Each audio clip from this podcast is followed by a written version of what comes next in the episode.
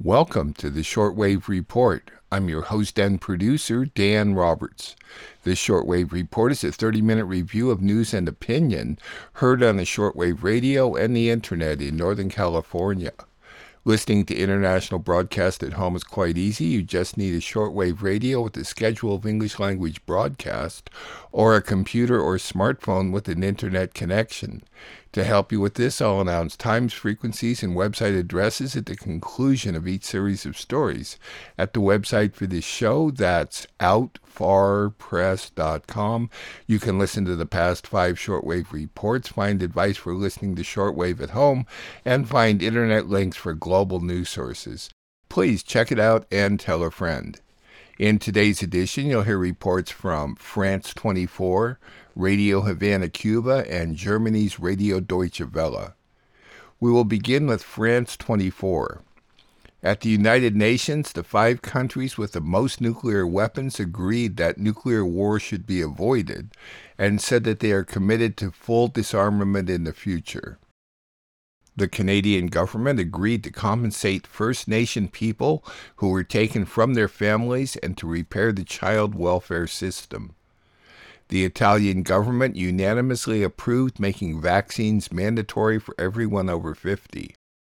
French President Macron said he wanted to piss off the unvaccinated and that those who act irresponsibly were not citizens. France 24. France and the other permanent members of the UN Security Council have signed an accord to avoid war with nuclear states. France, China, the US, Russia, and the UK all agreeing in New York uh, that a further spread of nuclear arms and nuclear war should be avoided. Hoda Osman is our correspondent in New York. She joins us now live. Hoda, good evening to you. Tell us more about how this important accord came about. Well, the statement was issued following the UN Security Council earlier uh, today by the five permanent members, as you mentioned, of the Security Council. They're also considered the five nuclear powers in the world the US, China, Russia, the UK, and uh, France, in which, as you mentioned, they uh, committed to preventing the spread of nuclear powers and avoiding nuclear war. One of the important quotes from the statement is We affirm that a nuclear war cannot be won and must never be fought. It's important to mention that this meeting is a regular meeting to review the Nuclear Non-Proliferation Treaty. It happens every five years. It was scheduled to happen earlier last year and was rescheduled because of uh, COVID. They also said in the statement that uh, nuclear uh, weapons, as long as they continue to exist, and this is an important uh, part of the uh, statement as well, as long as they continue to exist, should only be used for defensive purposes. But maybe the more important part of the statement was the reassertion of the commitment to Article 6. Article 6 says that there is a commitment to full disarmament in the uh, future and for countries to pursue negotiations in good faith on effective measures relating to cessation of the nuclear arms race at an early date and to nuclear disarmament in uh, general. So this was maybe the most important part of that statement. Were they targeting any particular state? I'm thinking perhaps a message to North Korea, Iran.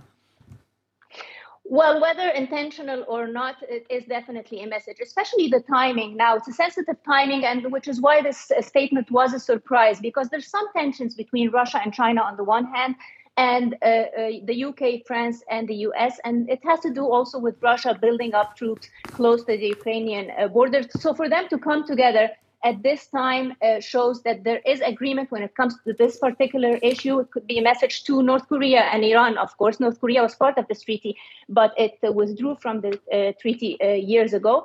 As well as also, uh, we have to remember there's uh, India and Pakistan who do have nuclear weapons, and Israel, which is believed to possess nuclear weapons as well. If finalised, it could be the biggest settlement of its kind in Canadian history. 40 billion Canadian dollars towards fixing a discriminatory child welfare system and the First Nation children that it affected, around 28 billion euros. I'm very pleased to announce that Canada and the parties have reached two significant agreements in principle. One that provides fair and equitable compensation to First Nations children and families harmed by discriminatory underfunding, and the other addressing the long term reform that's needed for the First Nations Child and Family Services Program. Almost 15 years ago, First Nation rights groups lodged a complaint against the federal government. Canada's Human Rights Tribunal found that discriminatory underfunding on reserves had led to a disproportionate number of First Nations children being taken from their homes and put into foster care. The enormity of this settlement is due to one reason and one reason only, and that is the sheer size and scope of the harm that was inflicted on the class members as a result of a cruel and discriminatory First Nations family and child welfare system that Canada has now finally taken major steps to overhaul. In a 2016 ruling, Ottawa was ordered to pay 40,000 Canadian dollars to each individual affected by the country's discriminatory child welfare system. However, the government is appealing that decision. But on Tuesday, Canada's Justice Minister said Ottawa would drop its appeals once agreements on this new settlement are finalised in the coming months. In a bid to curb nearly daily new records of coronavirus infections, the Italian government approved Wednesday to make vaccines mandatory for over 50 year olds. The measure was voted unanimously by Cabinet and adds to the country's Super Green Pass, which limits activities without proof of the jab or recent recovery from the virus. We extended the mandatory basic Green Pass to the entire sector of those who use public and private services to go to the bank, the notary, the post office, or social security office, it will be compulsory to have the green pass. Almost everywhere except food shops.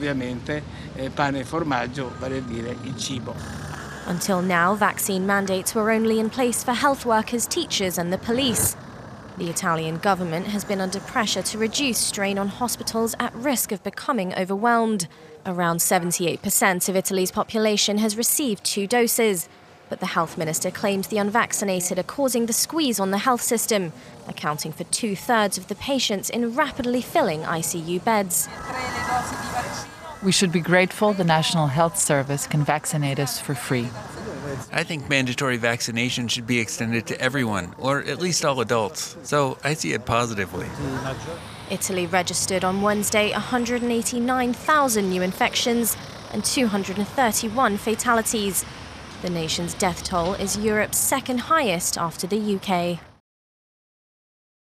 Now, those comments from the French president who said he wanted to emmerder, which translates into hassle or piss off the non vaccinated, has really got people angry here in France. And to break it all down with me now, let's bring in our international affairs editor, Armen Georgian. Armen, those comments were part of a wider interview that Emmanuel Macron gave to the French newspaper Le Parisien. And that whole interview has been really controversial here. Why? That's right. The international media have really focused on this phrase to hassle or piss off the unvaccinated. But there are other parts of the interview which has caused, uh, which have caused a lot of uh, concern and comment on social media in France, Genie, particularly Macron's phrase uh, when he said, those who are who act irresponsibly are somebody who acts acts irresponsibly is no longer a citizen and that has had a lot of people up in arms uh, they're saying well uh, isn't citizenship a legal concept enshrined in the French constitution? Is it really up to a president to say who is a citizen and who is no longer a citizen? Now, um, some of some of Macron's uh, supporters on uh, Twitter have been saying that, of course, he's not actually proposing to take away the citizenship of uh, unvaccinated people. In other words, don't take that comment literally. But at the same time, Macron did also say in that interview that he was going to hassle the unvaccinated right up until the end, jusqu'au bout, up until the end.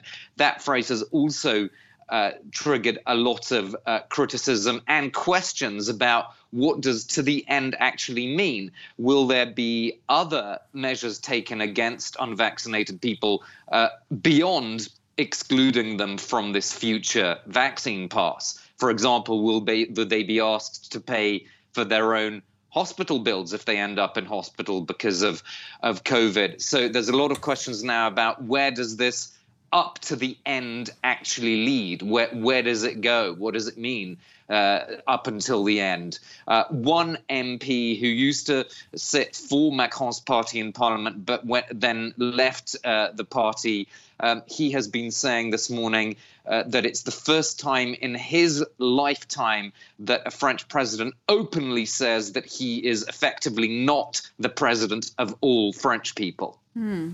Uh, Armen, let's get back to this word, this emmerdé, which at its root has a French swear word, merde, in the middle of it. That's really strong language coming from a president who is usually so careful about how he speaks. It is a phrase that sounds somewhat like uh, somebody who's thinking of running for re election and perhaps appealing to a base that is very strongly pro vaccination, uh, a base with whom uh, this frustration that Macron has has expressed with the non-vaccinated will resonate quite strongly. Armen, thanks for that analysis. Armen Georgian there for us. France 24 may be easily found at their website, france24.com. They also have a YouTube channel called France 24 English. Besides international news reports, they produce a daily English language debate, which is always informative, and a weekly edition called The World This Week that is available as a podcast on all major podcast sites. I highly recommend France 24 as a news and opinion source. Next, Radio Havana, Cuba. The Puebla Group is a political forum consisting of 19 Latin American countries and Spain. They support the initiative presented by Mexican President Obrador to offer asylum to Australian journalist and founder of WikiLeaks Julian Assange. As of Thursday, more than 700,000 people have signed a petition at change.org to have the knighthood granted to ex British Prime Minister Tony Blair be rescinded and that he be held for war crimes instead. An uncharged Palestinian prisoner, Hisham Abu Hawash, who is on a 141 day hunger strike, reached a deal with Israel to be released next month. Thousands of protesters defied authorities and gathered in the Dutch capital Amsterdam on Sunday to oppose coronavirus restrictions, leading to clashes and arrest. Radio Havana, Cuba. The Puebla Group has expressed its support for the initiative reiterated by Mexican President Andrés Manuel López Obrador to offer asylum to the Australian journalist and founder of WikiLeaks, Julian Assange, who is a victim of political persecution by the United States authorities. The organization of progressive leaders of Latin America disseminated through its social network a message in which they congratulated the initiative of the government of Mexico and President Andrés Manuel López Obrador to grant political asylum to the persecuted Julian Assange. We hope that this will be carried out. During a press briefing held at the Mexican National Palace earlier this week, the president again formulated the asylum proposal and valued that the United States administration should act with humanism with respect to the activist. Lopez Obrador stated that Assange is ill and it would be a sign of solidarity, of fraternity, to allow him to receive asylum in the country he decides to live in, including Mexico. Tens of thousands of people have signed an online petition calling for the removal of a title of a knight companion from former British Prime Minister Tony Blair. The ex Prime Minister should be held accountable for war crimes instead. It argues. More than 400,000 signatures were left under a Change.org petition urging the UK Prime Minister to ask the Queen to rescind the order in less than a day after it was launched. Angus Scott, the author of the petition, argues that the former British Prime Minister caused irreparable damage to the Constitution of the United Kingdom and to the very fabric of the nation's society while he was in power between 1997 and 2007. The petition specifically accused Blair of causing the death of countless innocent civilian lives and servicemen by dragging the UK into various conflicts for this alone, he should be held accountable for war crimes. While it's customary for British monarchs to confer most senior knighthoods on former prime ministers, Buckingham Palace's decision not to snub Blair caused massive outrage among Brits, citing Blair's role in the 2003 invasion of Iraq and his support for the US led campaign in Afghanistan.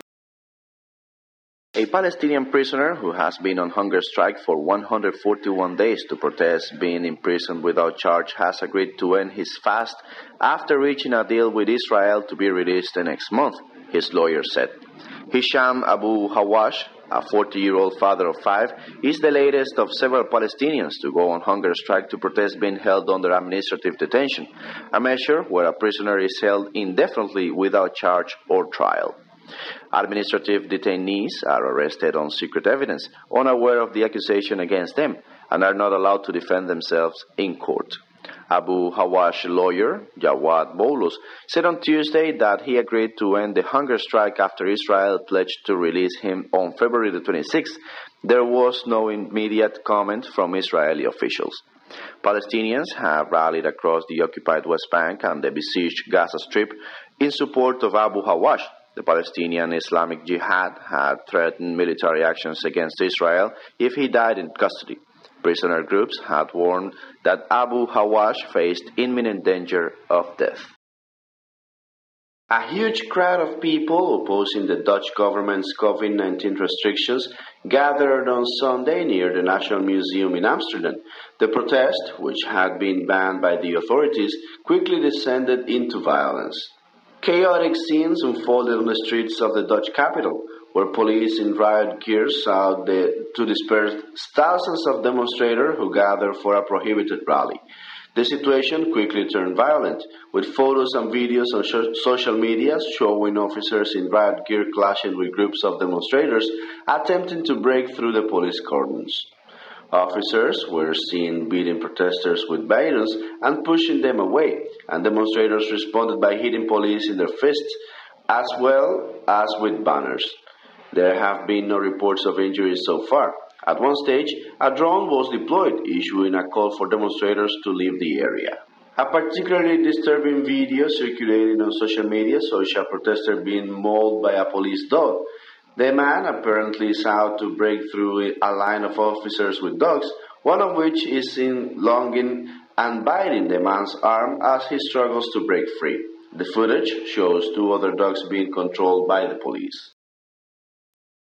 Those reports were from Radio Havana, Cuba. Cuba's website is working well at radiohc.cu, though the podcast links are not updated. On shortwave, Cuba may be heard from noon to 1 p.m. at 15140 and from 5 p.m. to 11 at either 6000, 6060, or 6100. If you have questions or comments about the shortwave report or could assist me by supporting this listener funded program, I may be reached through the website and PayPal or by writing to Dan Roberts at P.O. Box 1162. Willits, California 95490. Please help me continue producing this weekly show, which I freely distribute to radio stations and the internet, like supporters from Willits, Westport, and Annapolis, California, and Viroqua, Wisconsin did this week. Many, many, many thanks. We will conclude with Germany's Radio Deutsche Welle.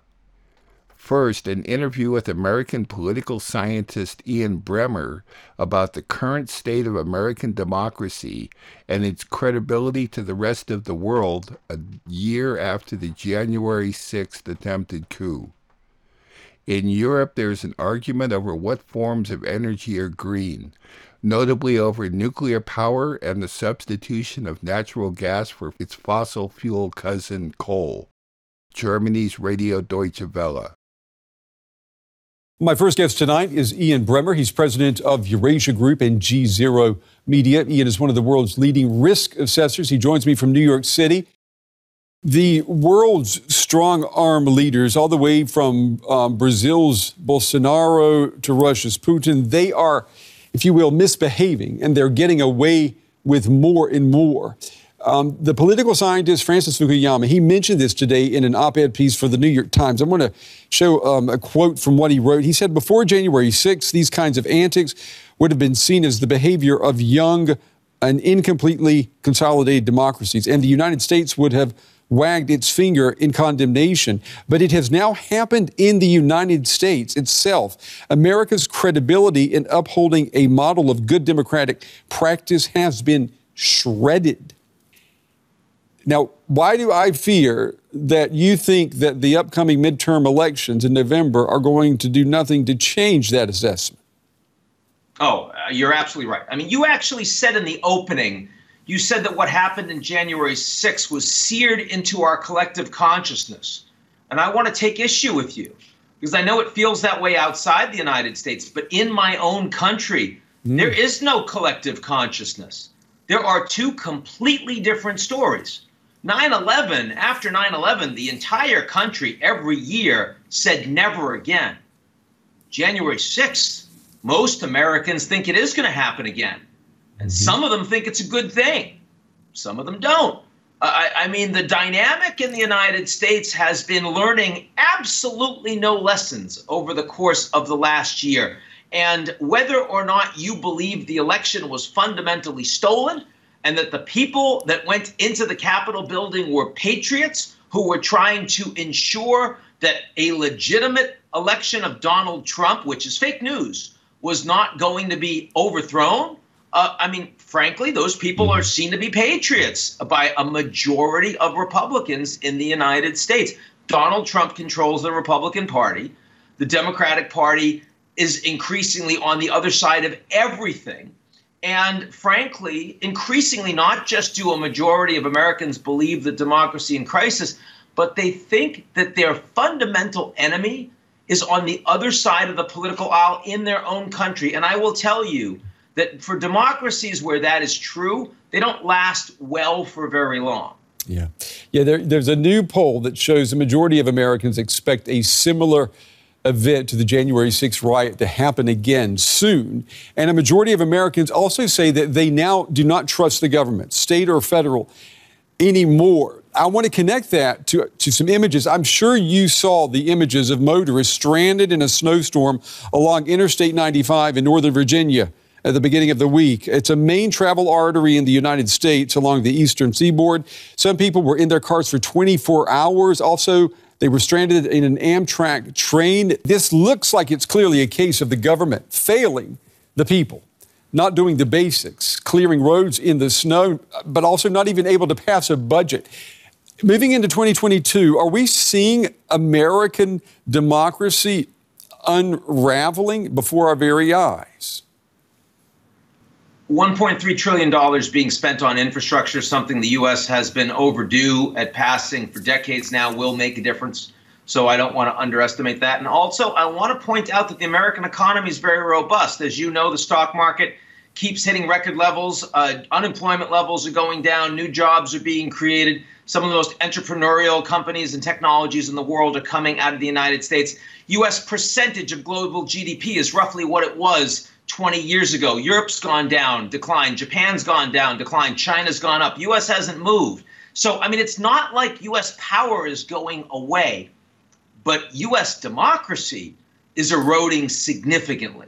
The legitimacy of US political institutions, the lack of equality of opportunity, the lack of mobility of members of the working and middle class, the ennui that's being felt for example, by undereducated white men who feel correctly that they're losing status in a country that will be majority non white by 2045.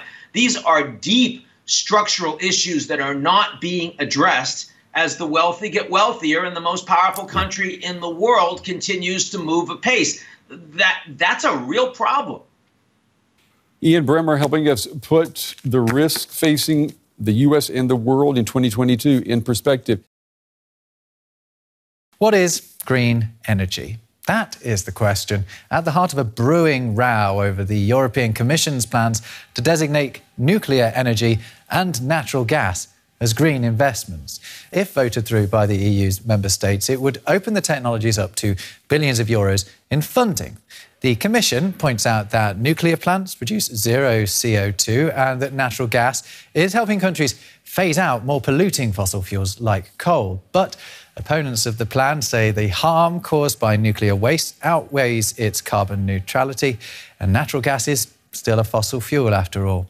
they'd rather see investment in renewable sources like wind and solar power. Here in Germany, the government's opposed to the plan to label nuclear plants as green. It's in the process of phasing them out altogether, but it is banking on natural gas while it waits for renewable sources to make up the loss of energy from its coal and nuclear phase outs. Well, let's get more on the European Commission's plans from uh, Bernd Weber, who is a founder of the independent think tank EPICO Climate Innovation. It's great to have you on the programme. Just how important are nuclear and natural gas to Europe's wider energy future plans? Well, um, at the moment, um, nuclear energy and natural gas play a very important role in the energy supply um, of the European Union as such.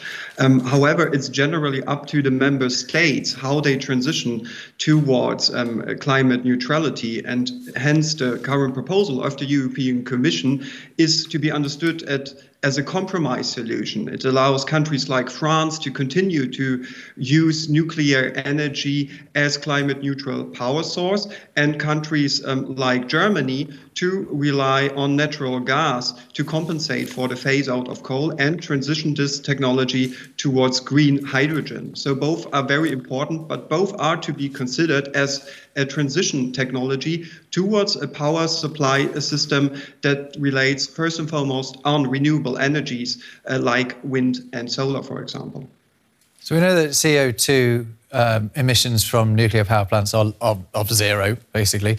Um, why is there this opposition to, the, to, to it as a, a green energy source? It is not clear yet how nuclear waste can be disposed of safely, and um, there is no permanent um, disposal site for the nuclear waste in Europe. It is yet to be found, not to speak of um, the um, environmental risk with regard to potential incidences. So, this is why um, it's quite um, controversially discussed in Europe. But there's also, um, besides the um, ecological um, factors, also valid um, economic arguments against um, nuclear power, which is that no company would invest in a nuclear power plant without the financial and the risk management support of the government. Also, the, the Commission is saying that it's, it's, only going to label certain nuclear plants as sustainable if they've got a plan for disposal of the radioactive waste. I mean, isn't that enough? Well, of course, um, it, it's good to have a plan, and it's uh, very important to have that. But um, it is um, important to understand that we do not have a permanent disposal site in Europe for this nuclear waste yet. So um, this question needs to be addressed, and uh, so far it's not addressed. So it would be a bet um, on the future that we would find such permanent disposal sites, as it would be a bet um, with regard to the profitability and also um, the technological development um, of new nuclear power plants, um, uh, which we need to make right. with regard to the future. This, this is why it's so controversial. Bernd Weber from EPICO, thank you very much for joining us on DW Business. Those reports were from Germany's Radio Deutsche Welle, which may be heard at a combined audio video website dw.com, as well as on YouTube at their channel called DW News. One of my goals in producing this show is to encourage people like you to listen to international broadcasts, get a global perspective. Every Thursday evening, I post a new shortwave report at the website for this show. That's out farpress.com. At my website, you can also listen to past shows. Please consider making a safe donation online through PayPal. There is a link at my website along with a podcast link and get advice for listening at home. The Shortwave Report, which is now in its 25th year of production, remains free to rebroadcast upon notification. The Shortwave Report is produced and distributed off the electrical grid in Northern California using solar panels. I'm your host and producer, Dan Roberts. Thanks for listening.